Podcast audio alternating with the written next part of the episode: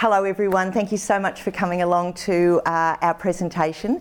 I'm going to do the uh, formal bit of the morning of presenting the slides and then we have Libby and Jan here who will join us in the last uh, half hour to um, with the discussion and to answer, um, well at least attempt to answer any questions that you might have. Um, we will try and keep most of the sort of meaty questions and discussion to the end. But if you've got any sort of quick questions or clarifying as we go through, please don't hesitate to uh, put your hands up.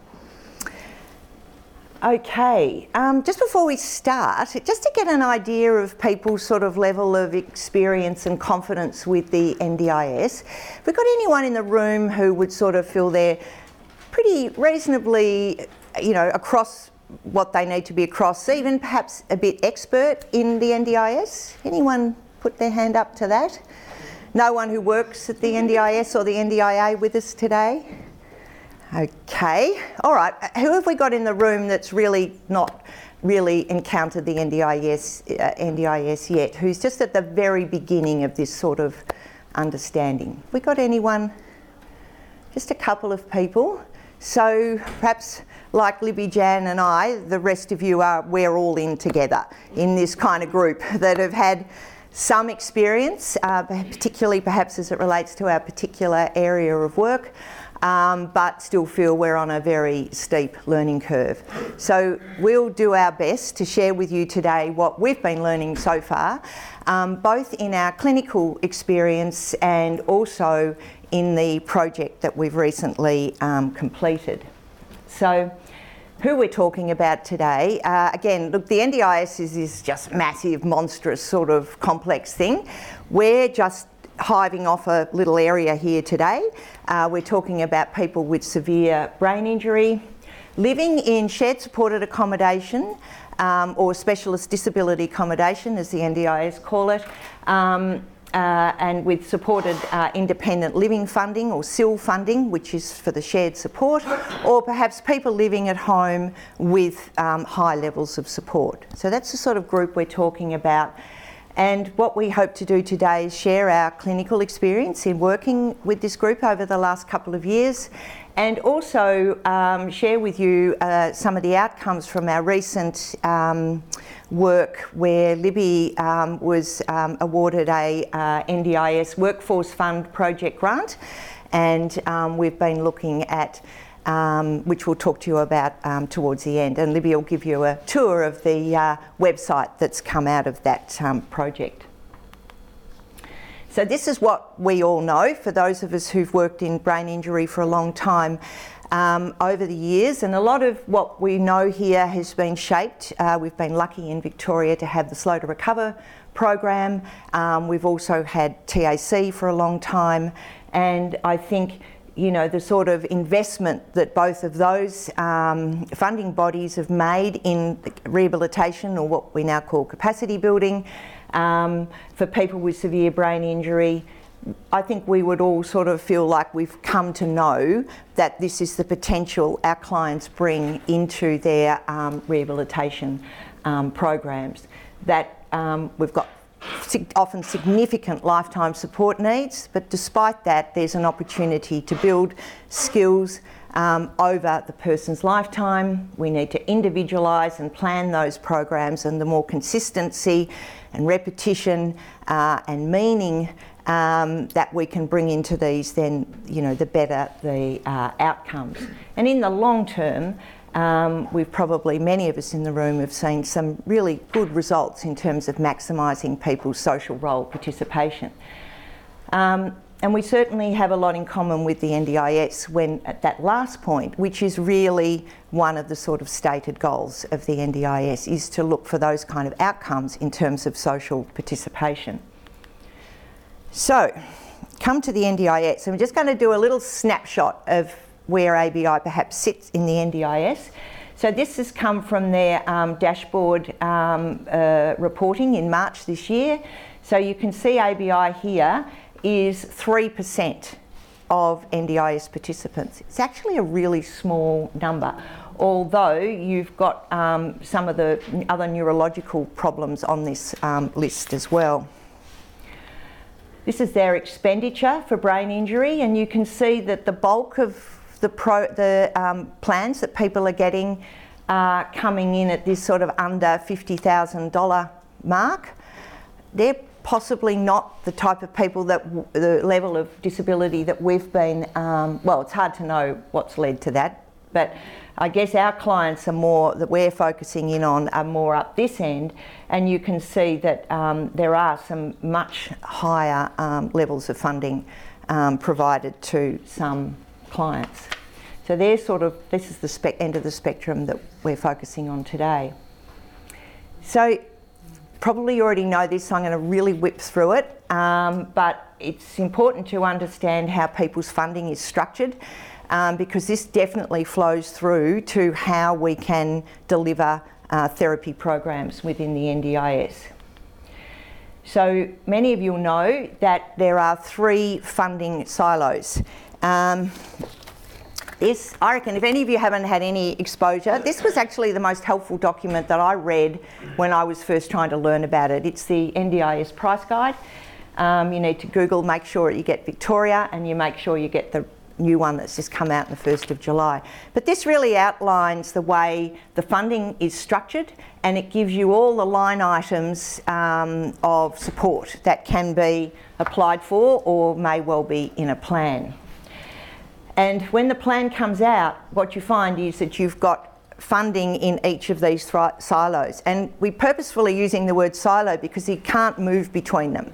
It's locked in these silos, and it's probably one of the what clinically what we're finding is a really big limitation of the way the plans are structured. So let's just go through them all.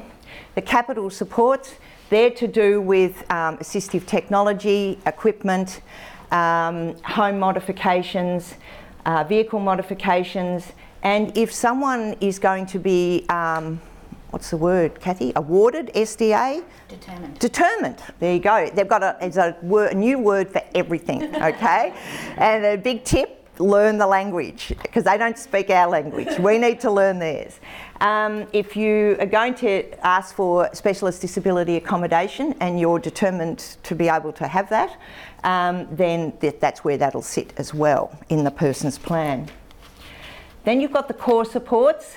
Um, these are really where sort of disability support worker supports sit, where SIL funding sits, um, transport, any one on one community access that's designed to support people's social or community participation will sit in core supports.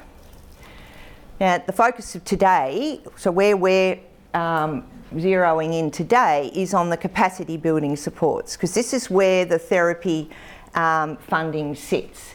Uh, it's where support coordination sits, which is a little bit like um, the old case management. Um, behaviour support uh, sits here, so people with um, who where you're looking at managing challenging behaviours, building independence. Um, uh, these types of you know skill building programs, the funding for that will sit under capacity building. This is again from the March dashboard figures, tells you how they've been allocating or where that most of the funding has been allocated. And you can see that we've got about 70% of funding allocated to core supports um, overall in plans. Um, and we've got um, really a very pretty relatively, I think, we think, low level of funding allocated to capacity building and to um, uh, this is behaviour support here with the word relationships. Um, so not a lot um, down there um, with behaviour support. Another thing that's important to know when you're coming to look at um, what, how you can use the plan to maximise um, therapy support and um, capacity building is how the plan is being managed because that impacts on quite a few things. And there's three ways it can be managed: self-managed, plan managed through an inter. So self-managed means the person or a family member is managing the funds, and you've got more flexibility there. Um, plan managed, which is an intermediary like uh, Moira, who many of us are aware of, but there's a whole lot of them now. Um, or there's NDAI, NDAI managed, which means it's the agency managed. So as you go down this list, you lose flexibility. but from a therapy point of view, if you want, if you're a private practitioner and you want to get paid, then this is probably the safest category to be um, working with. Um, not to say that you that there are always problems with the other two, but certainly our experience is you strike more problems um, with those uh, other categories. Um, it also comes to influence who can provide the services because if it's NDIA managed, then you have to use a registered provider. Um, if it's plan managed or self managed, then um, the individual can choose any provider. You don't have to be registered yet. Um, but they're rolling out a um, registration. Actually, I've probably got a pointer on here somewhere. Yeah, they're rolling out a, uh, a national registration um, framework, and it's currently being trialled in New South Wales and South Australia, um, and it'll come into Victoria uh, this same time next year. Um, so, look, we're not exactly sure how that's going to all impact, but I'm presuming, Libby, where I'm presuming that everyone's going to need to be registered um, at, at, this um, time, but just exactly what we're going to have to do for that um, will depend. Okay, so knowing all of that, um, how do we, how might we work to be able to maximise the um, therapy supports that are contained um, in a person's plan, or at least utilise the funding dollars most effectively that are in a person's plan. And we've divided this up into two sections firstly, pre planning, and secondly, then kind of working with a plan. So, uh, sorry for all of this. I had put a transition thing on it, but it, we've lost it. I think in the in the. Um, sorry, I'll go through this line by line. I'm sorry for the amount on this slide. So we've had a, we've got a number of, many of you will have existing clients that you're working with, who are then transitioning, say, from slow to recover or ISP, say, onto um, the NDIS. So I guess we've taken, and I know Libby does the same thing with her clients, um, a kind of a bit of a lead role really in trying to organise or coordinate the team to be able to um, do some comprehensive pre planning. Now, I think if you get the opportunity to do that, it is really worth it. It's a really good exercise to go through. Um, so, we're using existing funding with existing clients with the permission of their funding bodies to say, look, we, we help this person get onto the NDIS. Uh, we want to divert some of this therapy funding or case management funding, whatever it is, onto into this activity. And everyone's been really happy to, to, to do that, to have that um, work done to really make that transition as well as possible. So if you get the opportunity to do that, I think it's really a good thing to do. And if you can take an overview of the, all the person's support needs, and what we're tending to do is to produce a really comprehensive document that pretty well is, without trying to take away the role of the planner, pretty well outlines what the plan as a whole will need to be. Um, in NDIS language, um, using the language, using the phrases, using the support items, um, using all of the jargon of the NDIS. Um, and then what happens is that we're able to back all that up with reasonably short, perhaps two or three pages of therapy reports. So the individual therapist then writing a report, um, but to be able to pull it together into a comprehensive and cohesive plan um, does work quite well. Um, we are finding that planners often don't bring that level of clinical understanding of brain injury, um, etc., to this process. And they've got a completely impossible job anyway. They're supposed to produce these comprehensive plans for complex people in, in a, with an hour's meeting um, with a client who may not have um, be able to really engage because of their brain injury uh, in a sort of insightful way in that conversation. So I think it's kind of set up to end up with really um, unsatisfactory plans, the way the whole process is set up. So I think we can bring our knowledge and understanding of the client to bear and try to improve the quality of those plans. Um, I think it's really important to back it up with published um, measures. So we're finding again our, our clinical experience is that they're wanting more and more evidence, uh, more and more data, um, more and more sort of rationale for providing this. So we're sort of responding with that with doing a lot more um, use of standardised um, tools. Um, we've also, the other little tip with this that we've found is that they're probably not so interested in hearing from us as therapists in these meetings um, and skilling up the client, particularly, and also the family to present themselves into the meeting and ask, plus the use of documentation, um, really helps to minimise the therapist's kind of interaction in the meeting, which I think helps. Um, so we do things like support clients to make DVDs of things, um, come with photos, um, picture books, albums, their um, timetables to talk about activities and things like that. And that, that does tend to go well. And clients certainly stating their goals, but not being asked on the spot for their goals, doing some work helping them to develop goals that really under which all of the supports um, can sit.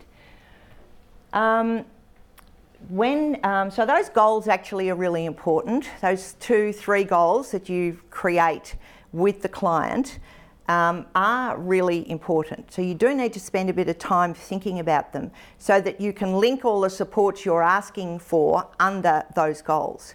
Um, and the therapist, um, therapist writing reports to those goals is really important as well. So that produces a really cohesive level of documentation um, for the planner. So everything links back to those three, say, key goals. And if you focus on a participation outcome, again, that is really good. You know, as a family member, a worker, a volunteer, um, you know, pet owner, whatever. Um, remembering that the NDIS is a social model of disability, not a medical model. Although we are finding now, and this is creeping in, that they're actually wanting a lot more medical evidence than probably compared to what we were being asked for 12 months ago. So you need to really be creating a much stronger link between the injury and the support needs than perhaps we were being asked. Um, the therapist will generally create some sub goals because, of course, you can imagine those three goals are really broad. Um, they're not, you know, they're really overarching broad goals. And then what the therapists are doing are creating some sub goals from those um, where they can link them into the NDIS outcome domains, which again are on that price guide, listed out on the price guide. Um, and then, of course, outlining the therapy treatment plan and documenting the expected outcomes sort of relative to the measures that you've put in place. We then state the number of therapy hours and actually give the line item of what we think in terms of the NDIS um, uh, item number in the meeting, we would ask for the email address of the planner. Another little tip you want to get that because you often won't generally give it out without being asked. And then we follow up with giving them electronic copies of all of the documentation. Uh, it's much more effective than giving a hard copy. Hard copies, well, I don't know where they'll end up, but not on the computer system from our experience, and they're not able to accept a USB. So you need an email address, and then they will we've had emails back saying that now it's being saved into the client file. So if you wanted um, kind of be certain that something's going to make its way into the client's file, it's best to, our experience would be best to email. Okay, so this is the item number where most of the therapy supports will sit. Um, you'll see here that that group, therapeutic supports, that professional group, um, is all of these all of these people here. Um, and the item number is um, this one, individual assessment, um, therapy and or training. Now, what you get in a plan is a lump sum for that. So that then needs to be distributed amongst all of the treating therapists that might be on the, um, on, on the client's team, which, you know, is a challenge that the support coordinator will have along with the family and client to work out the division of that funding, particularly where they don't approve the level of hours that have been requested. Um, the other place where therapists will tend to be able to um, work and um, have their support sort of categorised is under improved relationships um, with two um, professional item numbers here. Uh, specialist behavioural intervention and support and then behaviour management plan- planning and training. And you can see here, like typically, for those of you who've worked in TAC and probably even slow to recover, where there's been challenging behaviours, the tendency is to engage a neuropsychologist in that role, to take the lead. But the NDIS have a broader view of who is able to provide behaviour support, and you'll see here a number of professions listed. Um, so it's broadening out who can provide behaviour support. But a word of warning is that you have to be registered not only with the NDIS to provide behaviour support, but also with the Victorian State Government, DHHS. And that registration process is just, I don't know, think of a word. Terrible, extreme. no, uh, the good woman in me might can't really say what I think about that. Um, so uh, it's, it's, it's extreme, but it's the kind of process that probably is going to be there in the national framework uh, next year if you're looking to um, work under this category. So that all can help get a good plan. The other group that we've got and for those of you, and we've had like a number of new referrals where a support coordinator rings you up and says, you know, I've got 10 hours of speech pathology, can you go and see my client? Okay. So that can be quite problematic when you've obviously, and some of you will have had that experience. You often won't get a lot of information from the support coordinator, not, not even necessarily a diagnosis. So sometimes it's hard to work out whether that person is actually within your field of expertise. Um, and you just don't know what you're walking into, probably something complex, and you, oh, sorry, and you might only have 10 or 15 hours. So, what are you going to do? and it's a bit tricky. It's taken us a while to sort of sort through how we respond to this. I think triaging the referral and goals and expectations carefully is really important because it could be a huge expectation, 10 hours. So you need to really, before you go in there, you want to triage it. Um, really important then, if you can, to identify some sub goals. You know, look, I can't address all of that in 10 hours, but what I think I could do is address that. So maybe you, you hive something off that you think is achievable. And you're planning your therapy input to achieve a small goal. Um, so, and that should be reflected in your service agreement um, that you need to create with the client and or family. Um, and in doing this, what you want to think about is your model of intervention. So, how are you going to work? How do you make 10 hours work with somebody really complex? And this is sort of where we're going to next, okay? Uh, and this is what we're slowly kind of learning and adjusting as we get more experience with the NDIS as to how how do we adapt our model of therapeutic intervention to fit within this new within this new framework.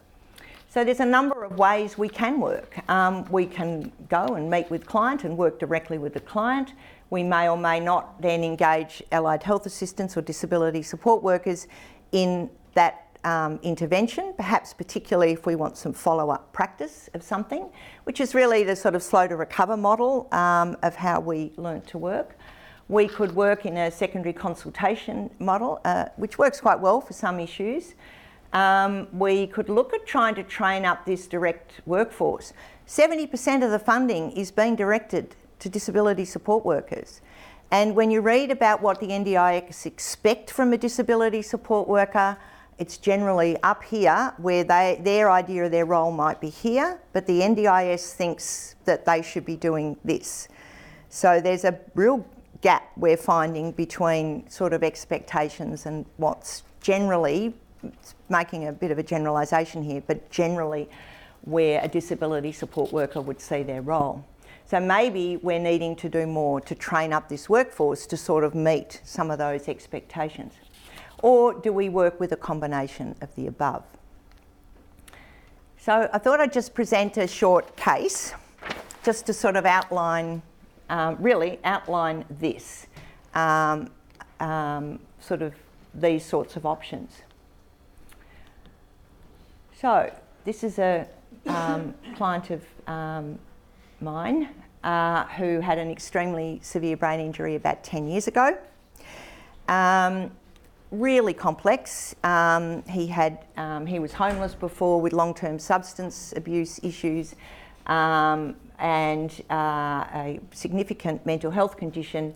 And then, as a result of assault, he got an extremely severe traumatic brain injury. So he's living in a shared supported accommodation setting with three other residents.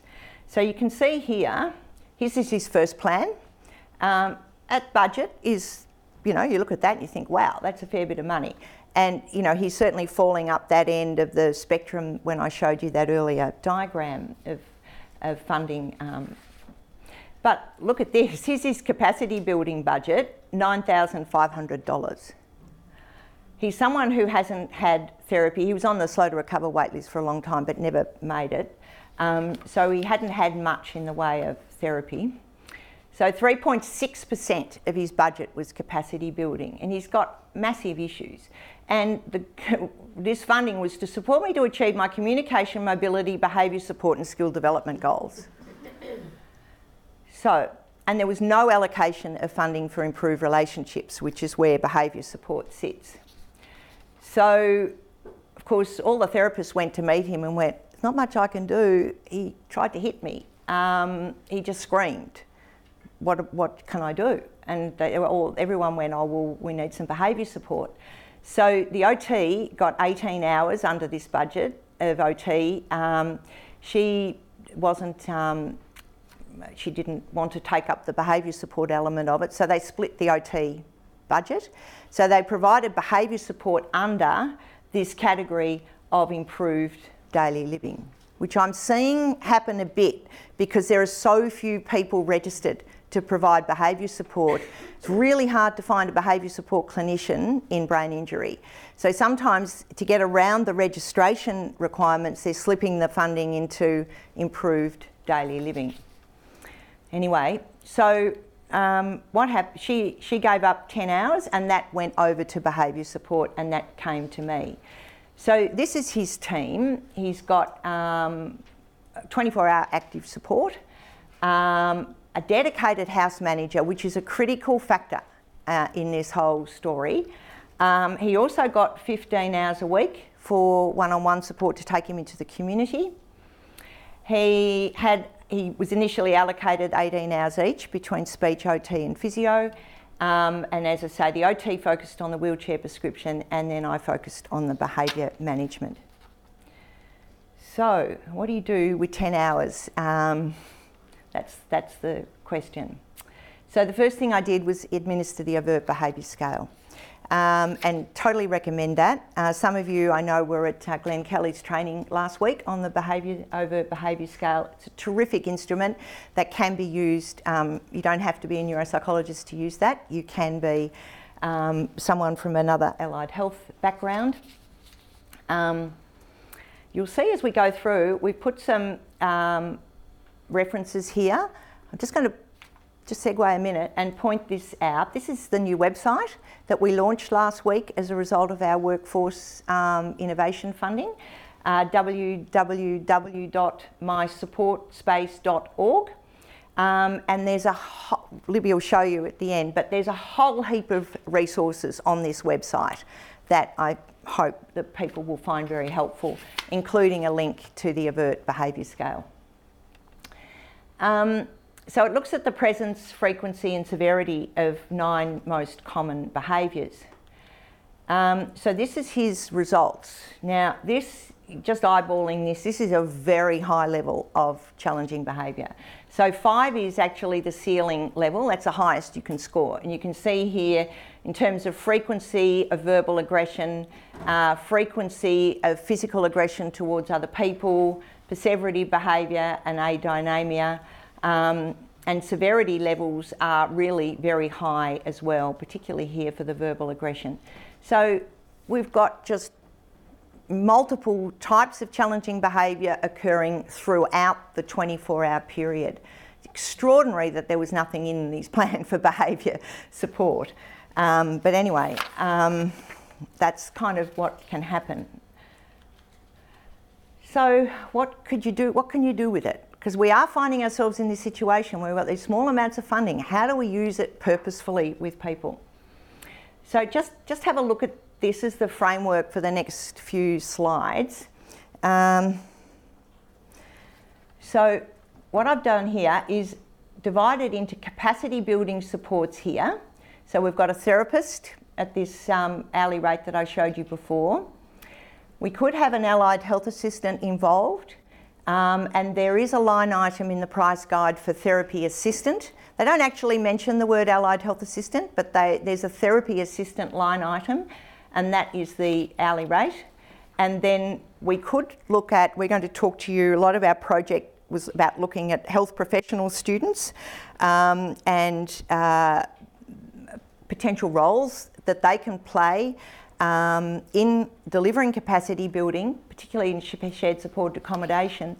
Um, but um, yeah, obviously, there you can't charge for a student, so they're um, a free resource, although one obviously that needs to have a lot of support and supervision. So we've got these options here in terms of utilising this funding, which would be invoiced under that 3.6% of the capacity building budget. But of course, you've got all these other supports here the core support. You've got a house manager, we've got 24 hour house staffing, and we've got 15 hours of one on one support. So you've got a huge amount of support down here and a, a, lot, a tiny little bit up here. So we need to think about how to utilise this whole kind of support structure. So let's look at our options. Well, one, I could use the hours. I could go and I could meet with him for an hour a week for 10 weeks. I don't. I actually don't know what I do um, with him. Um, I could perhaps spread it out. Maybe he'd last half an hour over 20 weeks. But there's no sort of direct working with him. He he does not have the capacity at this point of his rehab to self regulate his behaviour. He doesn't have insight, very severe. In terms of managing his behaviour, there's nothing I can do, I don't think, directly by directly working with him. Now that does go against so some of you who've been in, have been in this situation too, where someone will say to me, "You're a psychologist. You go in and tell him that he can't hit the staff. He'll listen to you." Well, I could go and do that, but I don't wouldn't expect that to have any outcome at all. So that I think would be a waste of his funding for me to do that. So, and that's not what we did.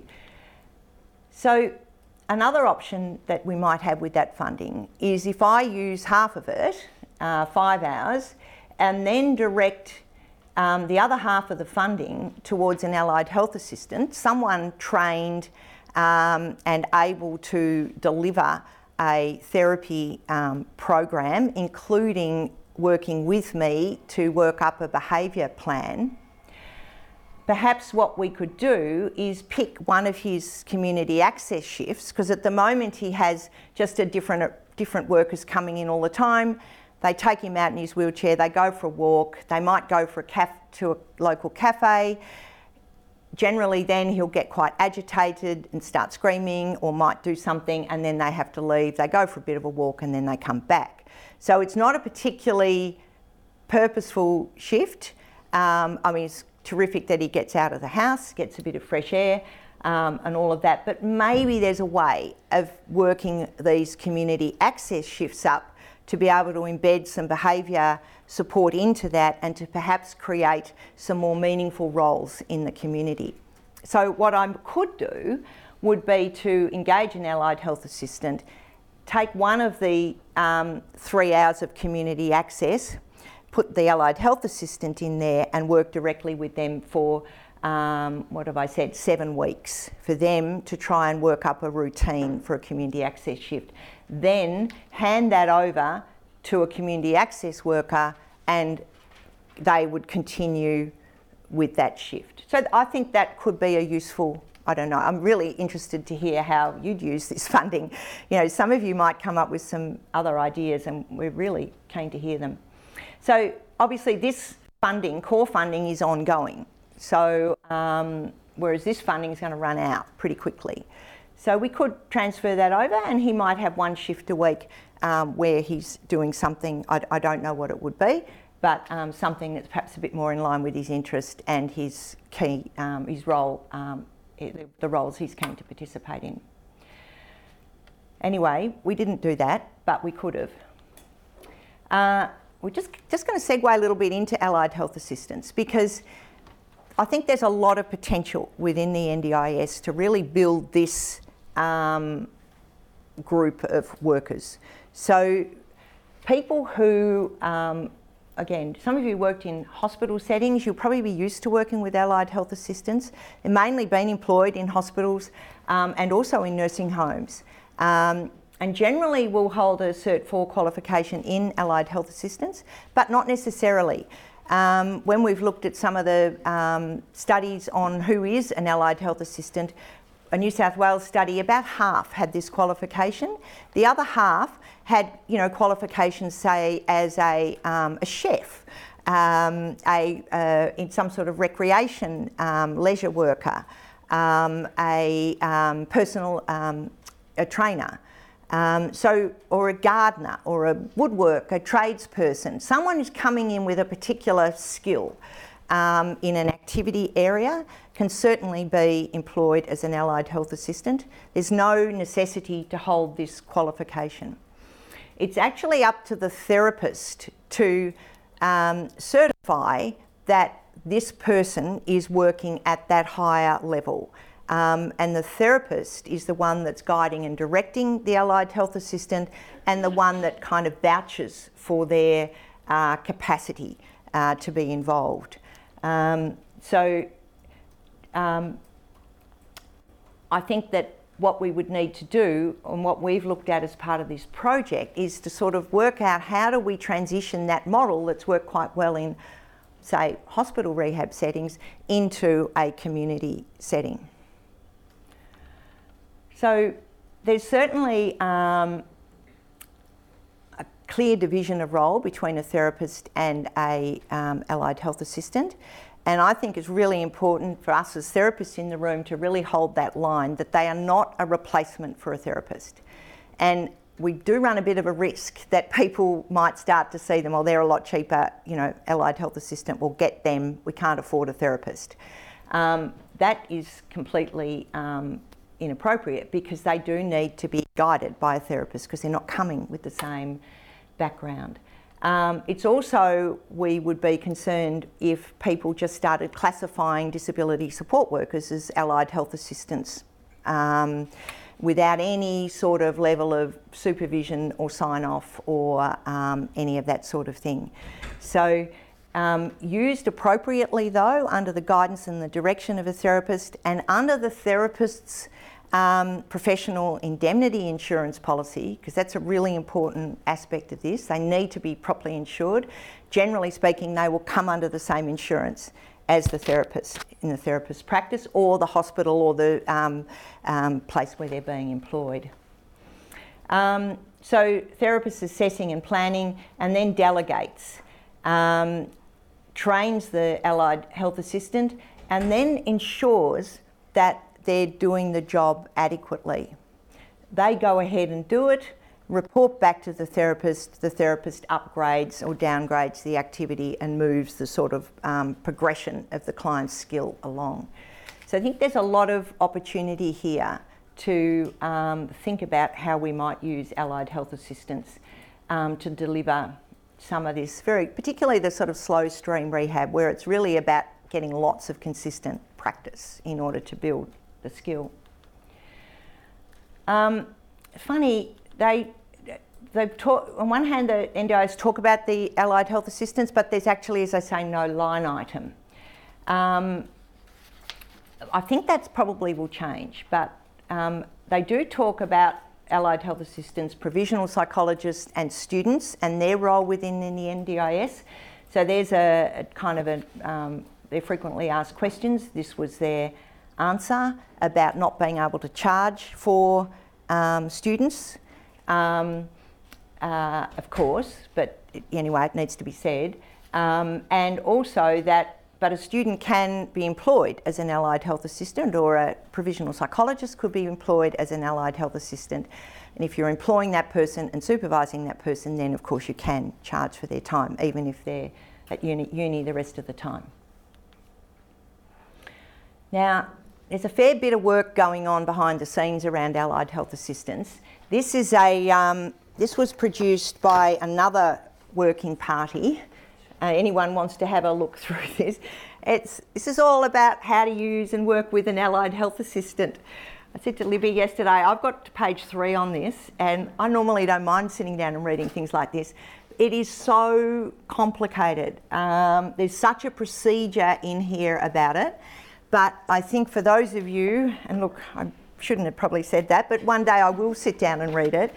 Um, but there's an absolute process in here that's guiding therapists on how to use an allied health assistant in the NDIS. Now, we're Oh, what happened? Um, we're not sure that, are we, Libby, that this is actually going to come into action? Yes, so it's about to be launched. The disability it's launched. version about to be launched this month. Okay, and when we're supposed to follow the guidelines? That's the thing. So we've got the documentation. They're running seminars and things that um, you. There's someone that if you email uh, Libby, we can give you the name of the person who's running seminars if you want to go to them and learn about it. But how it's going to roll out into the NDIS, it's not clear. But there is likely to be something more coming about allied health assistance, and it's likely to have quite a framework around it. Um, if you can get through all that bureaucracy of it, I think the service will be a really good one to be thinking about um, expanding. So, anyway, we'll come back to this. Um, so, thinking about how to use these hours, of course, if you look here, um, you know, we've got, we've got a huge resource here. Um, and that we probably should be looking much more to tap into. Um, and that's actually where I um, went with uh, what we actually did. So this is this is how I ended up using the funding. So I did um, I did use all my 10 hours and five pro bono hours um, because it just wasn't possible to do it in 10. I had a student on placement, work experience, and he spent five hours unpaid helping. Um, he came to meetings and he helped then write up guidelines back in the office. This is the one that I think was critical. This is 10 hours from the house manager. Now, um, I think really for those of you who've gone into shared supported accommodation where you've got clients with challenging behaviours and you've had the experience of trying to sort of support staff to um, implement a behaviour plan, um, well, my, uh, you may agree with me that this person is critical. Without the house manager, it just almost might as well forget it. Not completely, but it's very, very difficult to implement. I, I, think I probably would have gone with the allied health assistant and the community access worker if we hadn't had a really good house manager.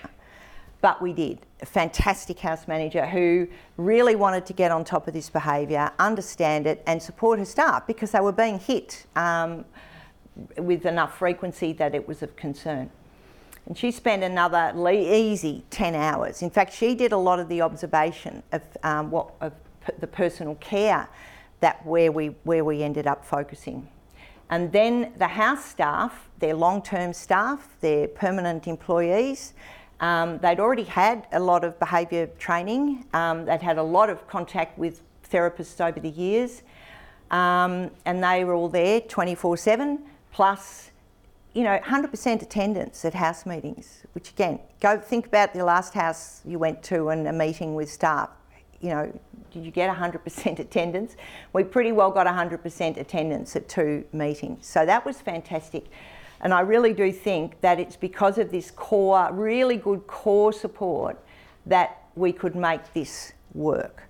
So I think that's sort of looking at the whole picture, really, trying to just pick something out where you can make a difference. Um, and it's not always um, straightforward. So that's, that's how we use the funding. So it was, I had three meetings with the house manager, two staff meetings. So I get, I'd given the OBS, but the really good thing to do after you've administered the OBS is then to set up some um, more specific recording. And again, for those of you who were at Glenn's session yesterday, he uh, last week, sorry, he certainly recommended that as a way to go. So you get more of the detail in relation to the specific situation where the behaviour is being displayed. And the key behaviour with this client was in the morning with personal care. The level of behaviour was extreme. Um, so we set up some behaviour recordings for the staff to implement so we could get some documentation. Um, and then that gave us some information about what was going on. The staff brought their observations to the meetings and we problem solved why, why this behaviour was occurring and what we were going to do about it. And, you know, just that education, you know, this guy is actually amnesic. Staff didn't realise he was amnesic, despite all their experience and how fantastic they are. They didn't realise that every time they walked into his room in the morning and just started to throw his blinds up and pull off his covers and come on up, you get time for your shower, he had no idea who they were. They couldn't believe it. It's like, we've known him for four years. Of course, he knows who we are. It's like, hang on a minute, does he really? And then they went away and checked that out. And they're like, you're right. He didn't know who I was. They were astounded. So we changed the whole greeting in the morning, the way they introduced themselves, where they oriented him, all sorts of different things. And they were able to then take on board all these strategies as they sort of understood the brain injury. And we collaboratively problem solved and agreed on the selected changes to personal care. Um, and we had one meeting, because of course there wasn't many, but the second meeting we then reviewed and adjusted the strategies. Um, I wrote up guidelines and documented the new routine. Um, and then, so this is what happened. So these were our um, categories that they, um, they just did a frequency count. How often? The verbal aggression. So we're talking about the hour, hour and a half it takes to do personal care. So this is the level of verbal aggression to the carer. He used to yell out to the other residents and tell them he hated them. Um, a lot of the time, there was a fair bit of that going on, and there'd be usually one or two attempts to hit the worker during that time. Not very occasionally saying something positive, and he had everything done for him as quickly as possible because they just wanted to get it over and done with.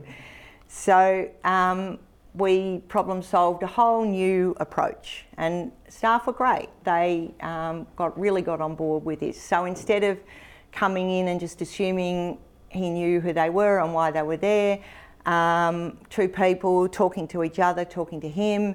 Um, they they had a very structured kind of um, approach in the morning, which just kind of eased him in, oriented him, got him ready, got him agreeing to the first step. And when they did that and sought his permission in each step, the second staff member would come in only as required rather than sort of in there chatting to the first one. Things just really improved. Um, and that's after three months, you can see the level of aggression towards the workers has gone down. There was none, interestingly, to anyone else. Um, physical aggression didn't occur. And we're getting 17 positive comments. Thank you for helping me. I like you um, this sort of thing. And one of the key things was this um, this active participation. He started doing things. He, he actually was shaving himself at the end of three months. Um, and he was doing a few other tasks as well, which was fantastic. It did um, make the um, whole thing, and that was the 90 minutes. The first, when we first started, it was 60. Now it's 90. But the staff could come in and out and do other things in the meantime, so it, they they weren't particularly concerned about that. So, I think um, just in conclusion around the workforce, I think what we would say from our experience is that you know we all really need to try and improve the level of knowledge that the planner has, um, the information we give them about the client to try and guide that planning process in a way that will get the outcome that we feel from a clinical perspective is the one you know the clients need which include access to capacity building supports. Because we know that if we continue um, to deliver a level of capacity building over a long period of time, that people will slowly improve in their independence. And you know, and even in three months he's shaving. Like that's just fantastic. There's all this potential that sits there that is often untapped when you don't have that capacity building layer in the person's team. We also, I think, we do need to get on board with this whole new model that's there. We need to learn the language. We need to sort of and we do this all the time, try and stop ourselves from complaining about it too much and going, oh God, you know what they've done now? And we go, no, not going there. you know, what can we learn from that? Let's move on, let's look at it positively, let's try to work how, how to work within this framework. But at the same time, try to influence the way it's evolving um, so that it's more, um, you know, it's just more suited to our clients' needs. Um, and, you know, when we think about our limited hours, we need to make sure that's reflected in our service agreements. Um, and risk management is a really big part of all of this, which we haven't really gone into, but I'm just putting it there to just alert you to the fact that this is this is quite an issue. Um, we can use mixed models. Um, we can think about how we can utilise a disability support workforce, which is there funded in huge amounts and often huge numbers um, whether we can introduce allied health assistants or make use of this gorgeous budding workforce of allied uh, of health professional students, um, and then use spreading our hours out a bit more so they can work under our supervision and um, with our support. Um, whoops, sorry, gone to the wrong one.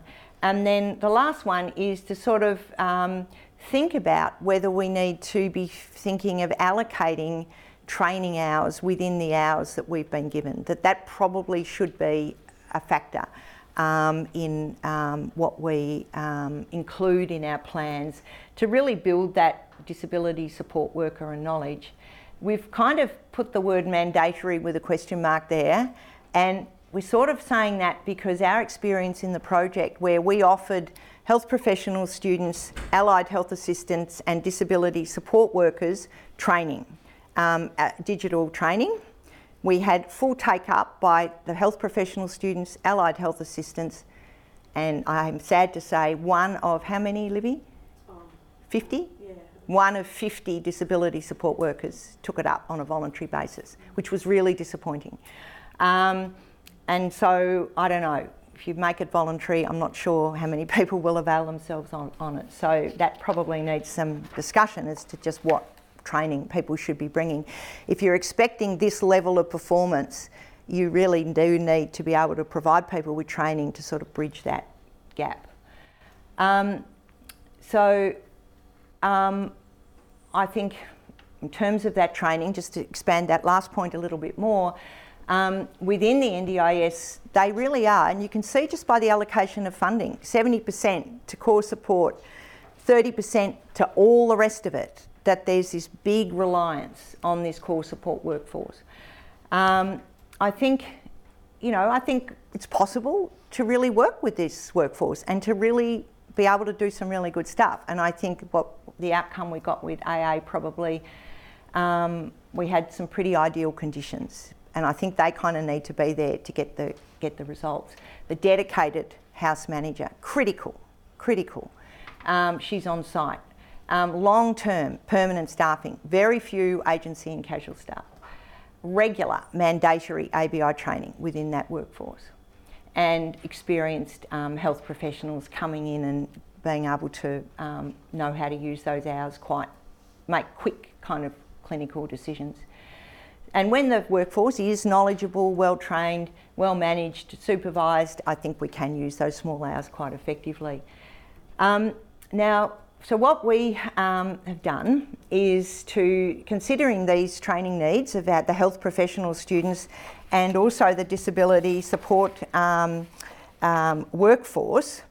What when we've run this with Libby and Jan and our other um, partners, which were Scope, um, Yooralla, uh, and Victoria Community Living and Emma G.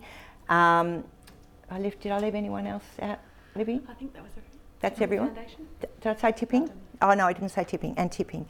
Um, you know, what we did was try to um, pull together a whole lot of training resources um, and put them, um, Libby's brilliant idea, to kind of bring it all together into a website that is accessible. So there's so much here, and Libby's going to take you for a tour through this. Um, uh, website now, and then then we'll probably go to uh, questions and discussion. Sound okay? Thank you very much. Um, and as Sue said, we just really welcome you to use the training that is available on this resource for workforce that you're engaging with um, and also share this resource. So just to explain how the website works, um, we did try and really consider how we provided training.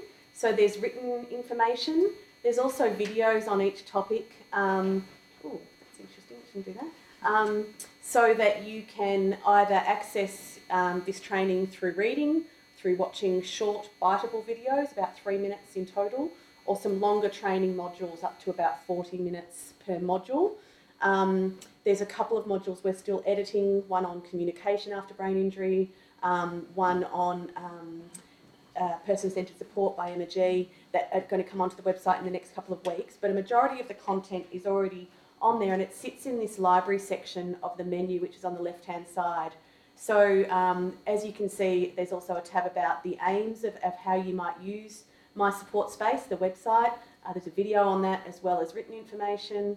There's then a diagram of how you might use My Support Space and you can roll over that for some information. Again, just for people with different literacy needs, and we do know, um, even highlighted in the most recent Productivity Commission report, the high reliance on the direct workforce, um, particularly coming in from other countries that may have English as a second language, um, and how we might support them to access training information.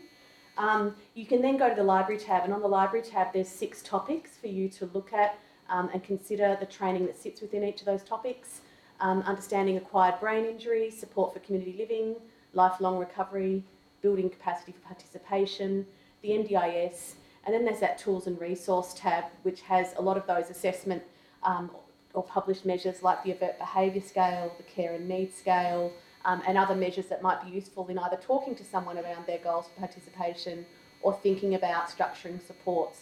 Um, so if you go into each of those sections, um, you then um, get a photograph which has a key message on um, understanding acquired brain injury, for example.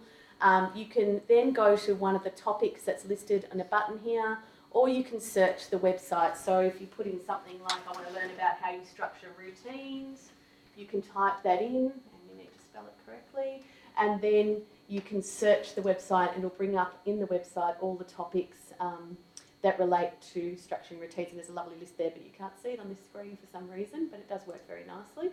Um, if you go to the topic of communication, for example, which Jan Mackey was very involved in developing all the resources on here, you've then got a list of different um, written resources, and then you've got these short um, three minute videos. So if we look at the fact sheet on choice making, it takes you to uh, a sheet which provides you some information around how you build choice making when you're working with someone with acquired brain injury. It has a photo, or you can go back and go to one of the shorter videos um, on um, uh, communication, for example. And the, as I said, these are up to about three minutes long, these videos.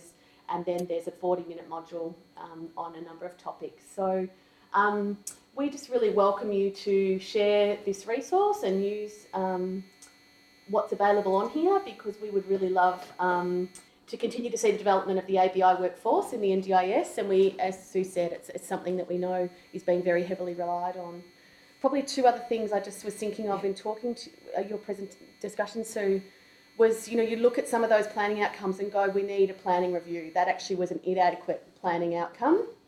And we have seen some real issues with actually getting a timely review, haven't we? Um, would you like to comment on that, Sue? Yeah, um, I'm glad you brought that up, Libby, because I was going to say that um, clearly the team came to understand with Mr. AA, for instance, that you know we we needed a heck of a lot more behaviour support and a lot more other therapy support.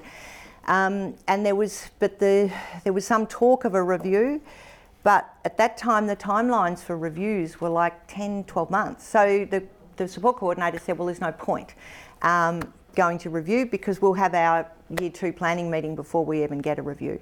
So we didn't do that. But what I did do, which actually is really important bit, and particularly where you end up with a pretty inadequate year one plan, is I think we can then really well document the issue. So, and we did that with Mr. AA. We gave them all the OBS data, we gave them all the results of the personal care, um, and all laid all those issues out. Really honed in on the risks to him, to carers, to his um, participation goals, etc., and created a really strong rationale. And just two days ago, we got his second plan, and I've got nearly 50 hours of behaviour support now. Um, so I think that's even if the year one plan isn't great, you use those hours to then do almost the pre planning for year two. Um, and then, um, yeah, other times they will go to review, I think. When it's really bad, we'll go to review. Um, but I don't know what your experience is. There was a report released just in March of this year indicating that there were 6,200 reviews awaiting um, a, a, an internal review by the NDIA. And certainly, we were just talking yesterday, and Jan, we were saying around the lunch table um, that we are seeing the agency at the most senior level trying to affect change. You know, try saying this is not working. We are trying to do this differently what we also know is this just is just such a massive reform, and to even get the workforce of planners to be um, available to do planning means that we're seeing what's being aimed for and the work that's being done to try to influence scheme design at a senior management level isn't always filtering down to what happens on the ground. So we are in a time of monumental change, um, and we think it will improve, and we think we all have a role. Everyone in this room has a mm. role to try and help to improve the scheme for people that we're working with, um, and that's why we want to sort of step through some of these processes today. Um, I guess the other interesting thing we spoke about yesterday that I thought was worth flagging is, you know, Sue's sort of given this structure of how you might go about working with the NDIS price guide, working with the budget that the person has to try and get the best um, support model to influence outcomes. What we've seen from the most recent NDIS reporting is, you know, year upon year, we're seeing of the funding allocated to NDIS participants. Um, in the last year, only 66% of what was allocated in a plan was actually utilised. Mm. So, unless you have this sort of expertise, um, the ability to self advocate, the ability to have a family or support coordinator or therapist who can work with you to try and harness the supports you get in your plan, there is a risk of underutilisation of what's actually being put into a plan. And we think there's a range of reasons why that happens. Mm. Number one is the planning hasn't been correct, and so you haven't got what you needed. Number two, there may not be the workforce to purchase from, and we know in regional and rural areas that's a really big issue, but it's also an issue in, in, mm. in um, metropolitan areas um, or, or that you just may not know where to begin. And we certainly hear that from NDIS participants and their families. So, mm. so there's some factors at the moment that are creating challenge, particularly for people with cognitive communication impairment that we all work with. Mm. But we think there are some solutions, and we really value these sort of forums that, like the Summer Foundation run to be able to talk together as a group. So I guess we'd really welcome mm. your comments and your learnings and, and your questions at this point in time. And okay. sorry, just before we do that, I should just point out just one last thing. Um, as well as the Library of Information and Training Resources on here, there is a whole big link um, to all external resources that might be useful to you. Um, Summer Foundation have fabulous resources that we've listed on this um, page of external resources, and they're categorised by those six topics that the training's in. So, and then there's just details of our team and how to contact us if you want to get in touch. So that's that's the finish of the tour, and we welcome um, you to use my support space. We welcome you to share the website with others to use it too. So, okay. So yeah. So there was one somewhere. Yes. Hi. Um, so I've got a question that's kind of from the other side. I work here actually, um, and we have been doing a lot of pre-planning. So huge amount of work trying to get appropriate and really great plans for our um, in- inpatients who are being discharged. And, and I think it was really interesting to hear you say that the capacity building funding is, you know, it's when we have planning meetings, planners are like, oh yeah, wheelchairs, yes, yes, yes, yes. And then we get to the capacity building, we're like, yep, we need neuropsych, OT, behaviour support, physio, and, and, and they just push back. So I think it's one of the things to kind of be aware of is that the planners potentially aren't really understanding why those things are required because it's really obvious if you see a, a person who needs a wheelchair that they need a wheelchair, but it's those other things, and we're really working hard on getting those things in it. And we're and, and what we're doing. I guess my question is, what do you, what sort of language and what do you recommend we say or that we write in our pre because we do a whole lot of documentation that we hand over and you know send through, like you were saying.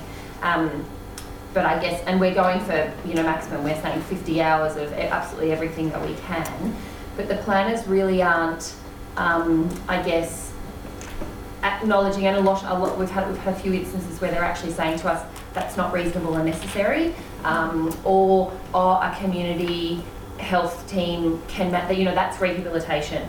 So. It, I think it's it's a really challenging grey area, and you know, as a health team, we're really trying to advocate Yep. People and for these services, but we're hitting hitting walls, I guess. Yes, I'm just going to repeat, Yeah. summarise and repeat the question for the recording so I don't get into trouble.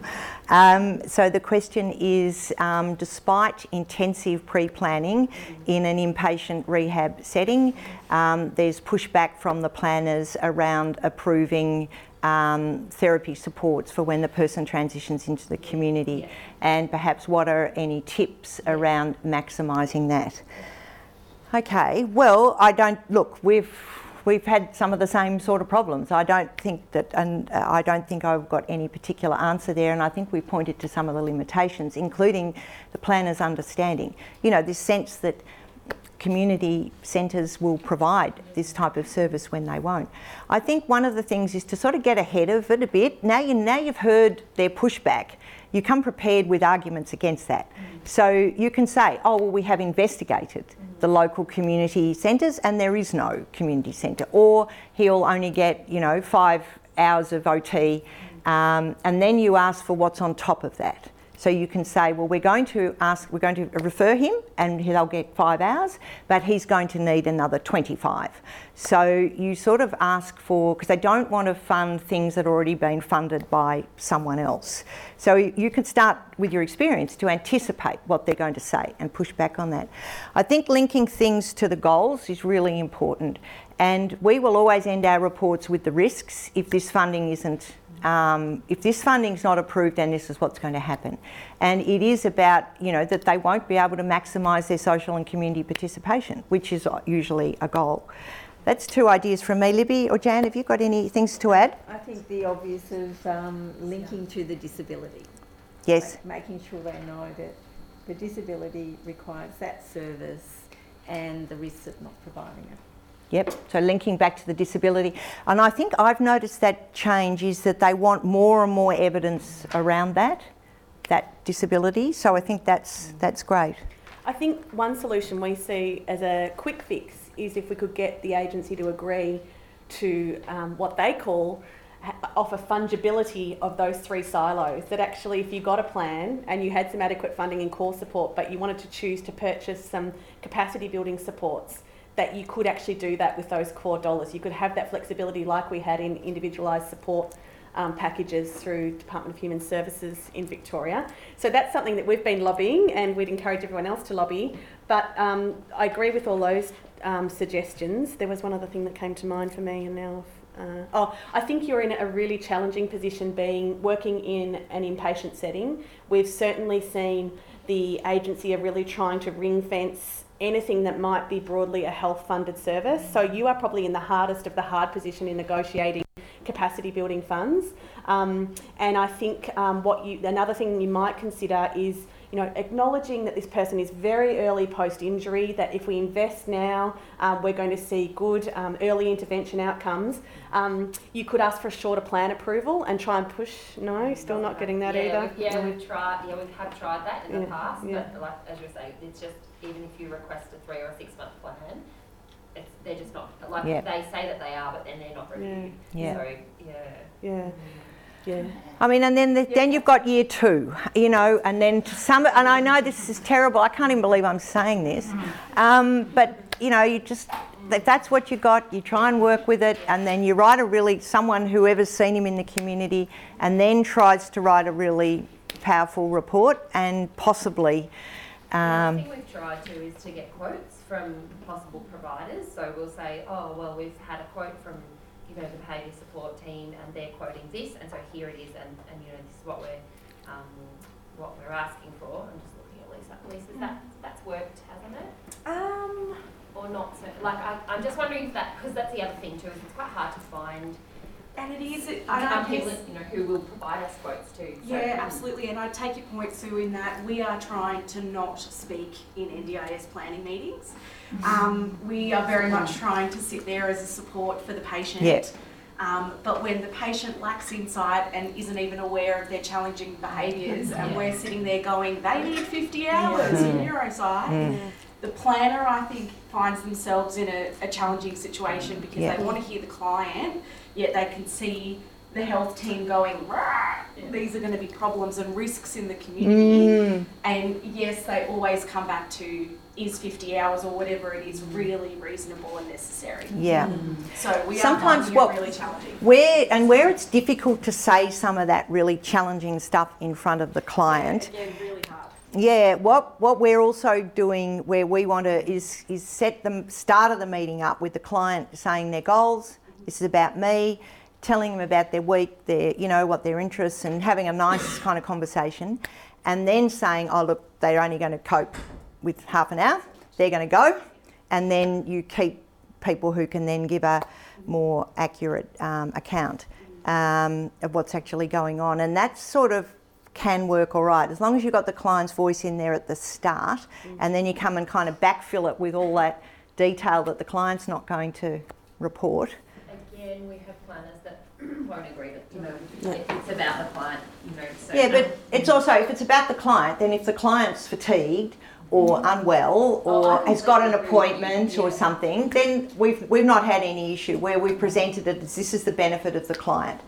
Um, the client won't manage this meeting. Well, you've got people who are pretty early on. Um, Oh, yeah. you know, um, we're mindful of his uh, concentration span, his fatigue levels, um, you know, um, and we've not had any pushback from that, have you? I- And I guess if the voice then maybe can come from a family member. Yes. So I, I still think the therapist's not saying very much, Mm. but if when the client leaves, the Yeah. family members are ready to Take take, over. part. Yeah.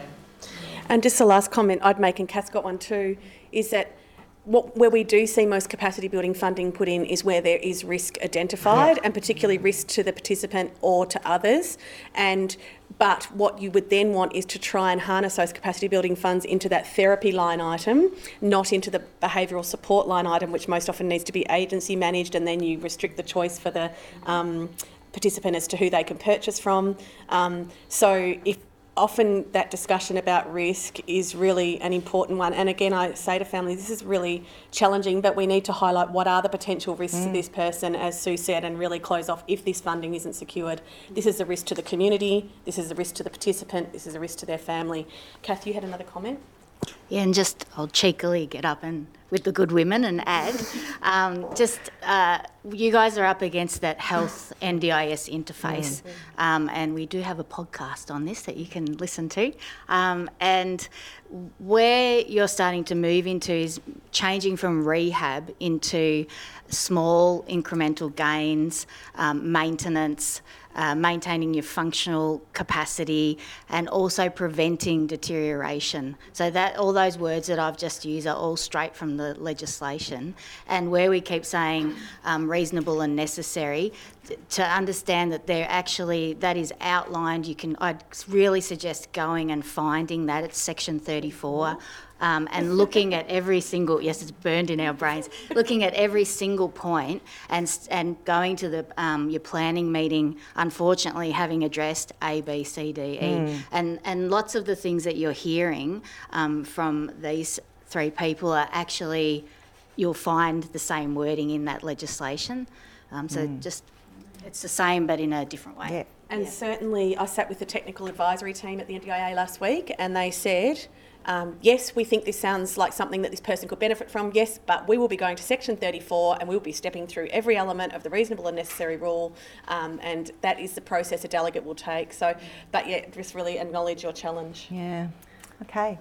I I just wanted to um, add, my name is um, Tony. I've um, worked in the NDIS um, space, not as an allied health professional, for about four or five years.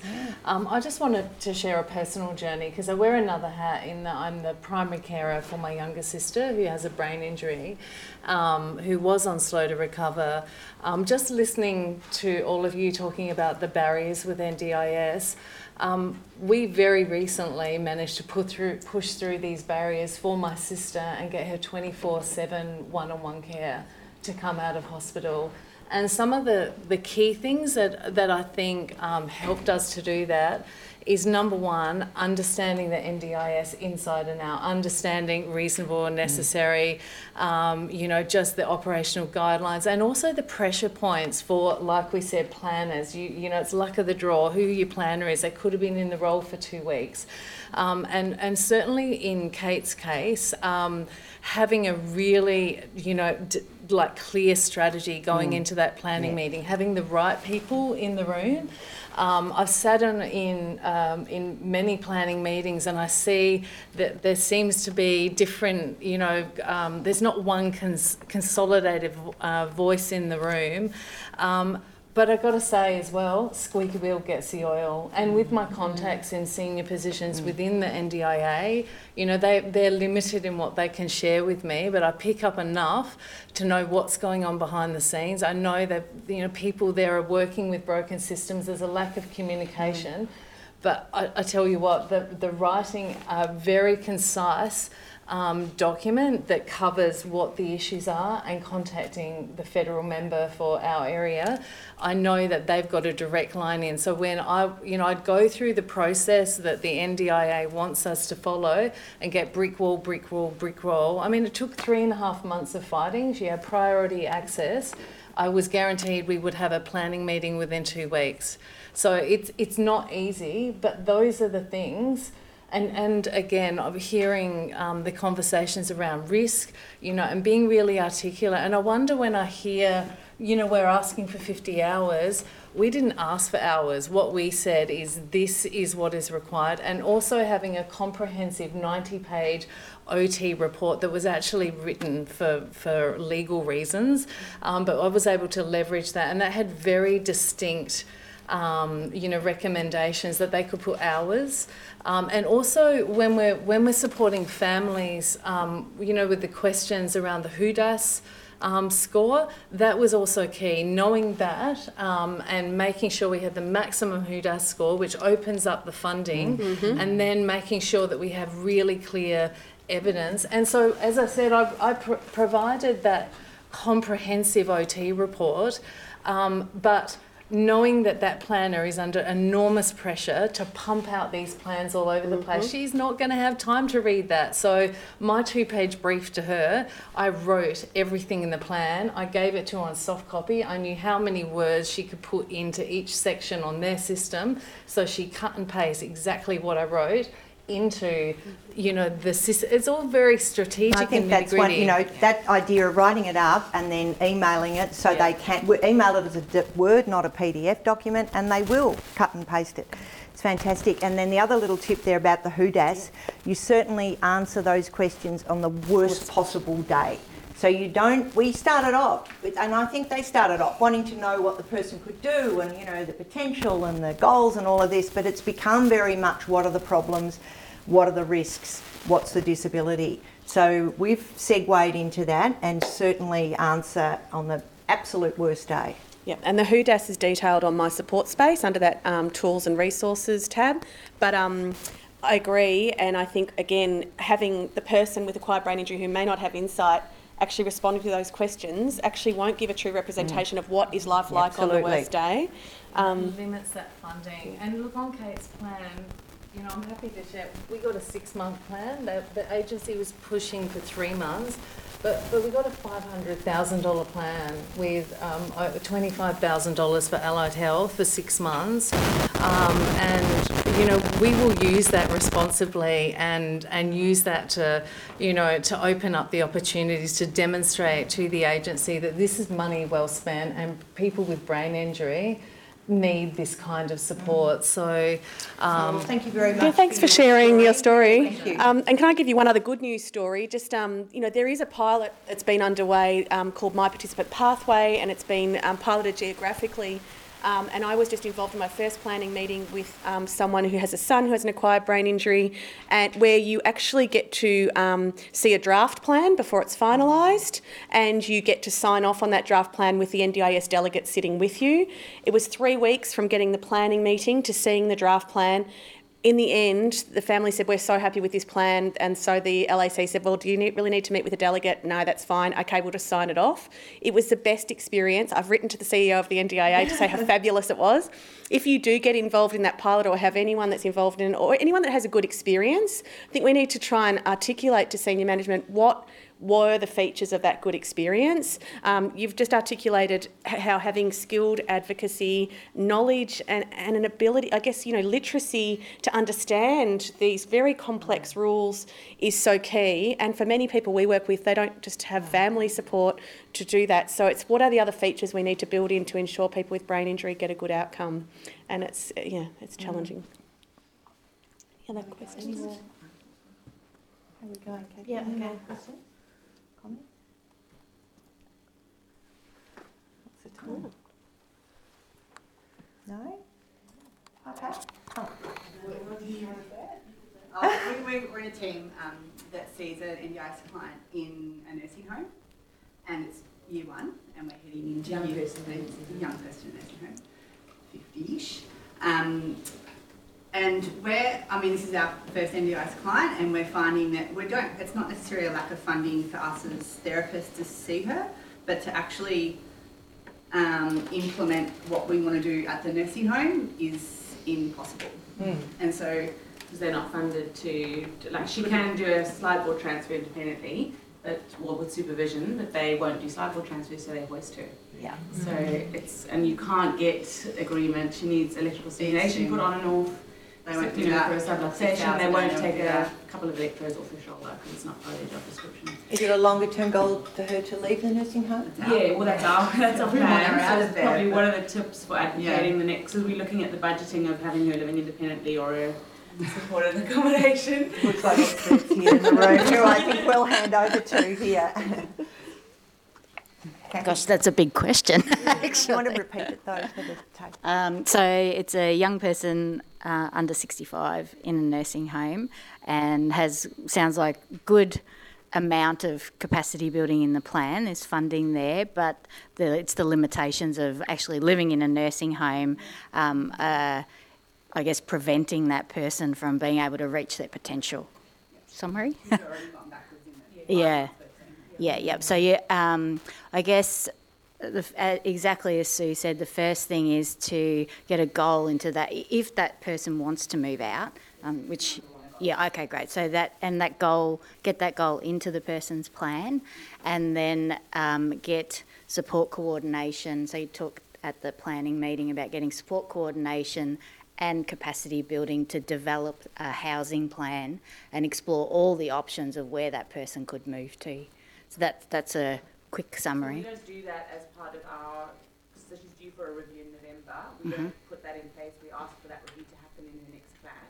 Or do we kind of go, ready, this is what we want? Yeah, if you if you've if she's got the funding at the moment, it sounds like then yeah, absolutely start right now. And so we've got um, you know so many housing uh, resources on our website that step you through all of that, and ones that are specifically written for people living in aged care. Um, and Penny, uh, my colleague who's here, has written NDIS example plans of what that might look like. So I think we'd, the quick answer, and, and Penny, jump in any minute, um, is check all those out, look at those resources, and then um, call us if you need more. Do you want to add anything? The other thing I was just going to say is, I mean, do you have any one-on-one support hours that are in the plan? Six hours a week, and who's Right, for community access. To get out of there. Right, okay. Six hours isn't a lot, isn't it? But um, We've got a lot of therapy support though, so listening to you, it seems like we need to even back off on the active therapy we're doing so we can prioritise the next plan. yeah, even, you know, I don't know whether you're allowed to in the nursing home, but even one three hour shift a week where it's someone working under your direction to do the personal care a little bit differently, um, if that's possible, might not be. Um, you know, to sort of just try and at least in hive off some area where you can keep building skills or maintaining the skills. I know it's not the whole thing, um, but sort of parking that because you haven't got the resources um, and trying to focus on something where you could perhaps hive off some of those hours. Pick one thing that you think helps and will help to um, increase her chances of, or widen her options about where she can go, um, even to be able to just document what her potential is. Um, that will certainly be something you would add into the next plan that you've actually achieved this with this bit of funding. It demonstrates the potential if the funding could be increased. Can I just say one Yeah. other thing too, which is a whole nother breakfast meeting, which maybe Summer Foundation could lead because they're experts in this area. But it will be so important to understand the approach the agency is taking to both supported independent living funding, which is the hours of support that are shared perhaps across people possibly, um, and specialist disability accommodation funding, which is the bricks and mortar. And um, at the moment, what we're seeing is there are very few plans that are actually getting that payments for bricks and mortar where someone might need a really high level of, of physical design in housing, where they might um, be a need to look at really targeted supports within their housing. Um, and it's a problematic area at the moment. So back to Kath's point, that first step is that sort of exploring all the housing options, documenting for the NDIS, these are the range of possible options with that support coordination input. Um, and then you start on a whole journey around is this person eligible for specialist disability accommodation? Is it that they need supported independent living payments or is it that they need one to one support like Tony spoke about for her sister? What is the, the model of housing and support mm. that's needed t- for this person to get the best outcomes um, relating to participation? Mm. So it's quite a journey, and Kath sort of outlined then the starting of that journey, which now is the window you're in with the next plan review. Mm. Penny? My, my comment to you is what has just been outlined is sort of the broad thing that workers can do, but perhaps for the participant, the most important thing is to think about how you fight institutionalisation for that person because come six months, come 12 months after being in residential aged care, moving out becomes a very difficult proposition for them personally. So I think do all that, but also in your work with her, really try and address what's going on for her. Her needs. Right. Yeah. Well, you see, there's a risk. You you can lay that out. You know, that's a. Rather die than stay there. Mm. And she has no choices. No, She's got and that, that's their language. That's you know, that's how you write this up. So you write it up according to, yeah, their framework. Um, okay, we finished. Sadly, we'll have to finish it. We're done. Thank you.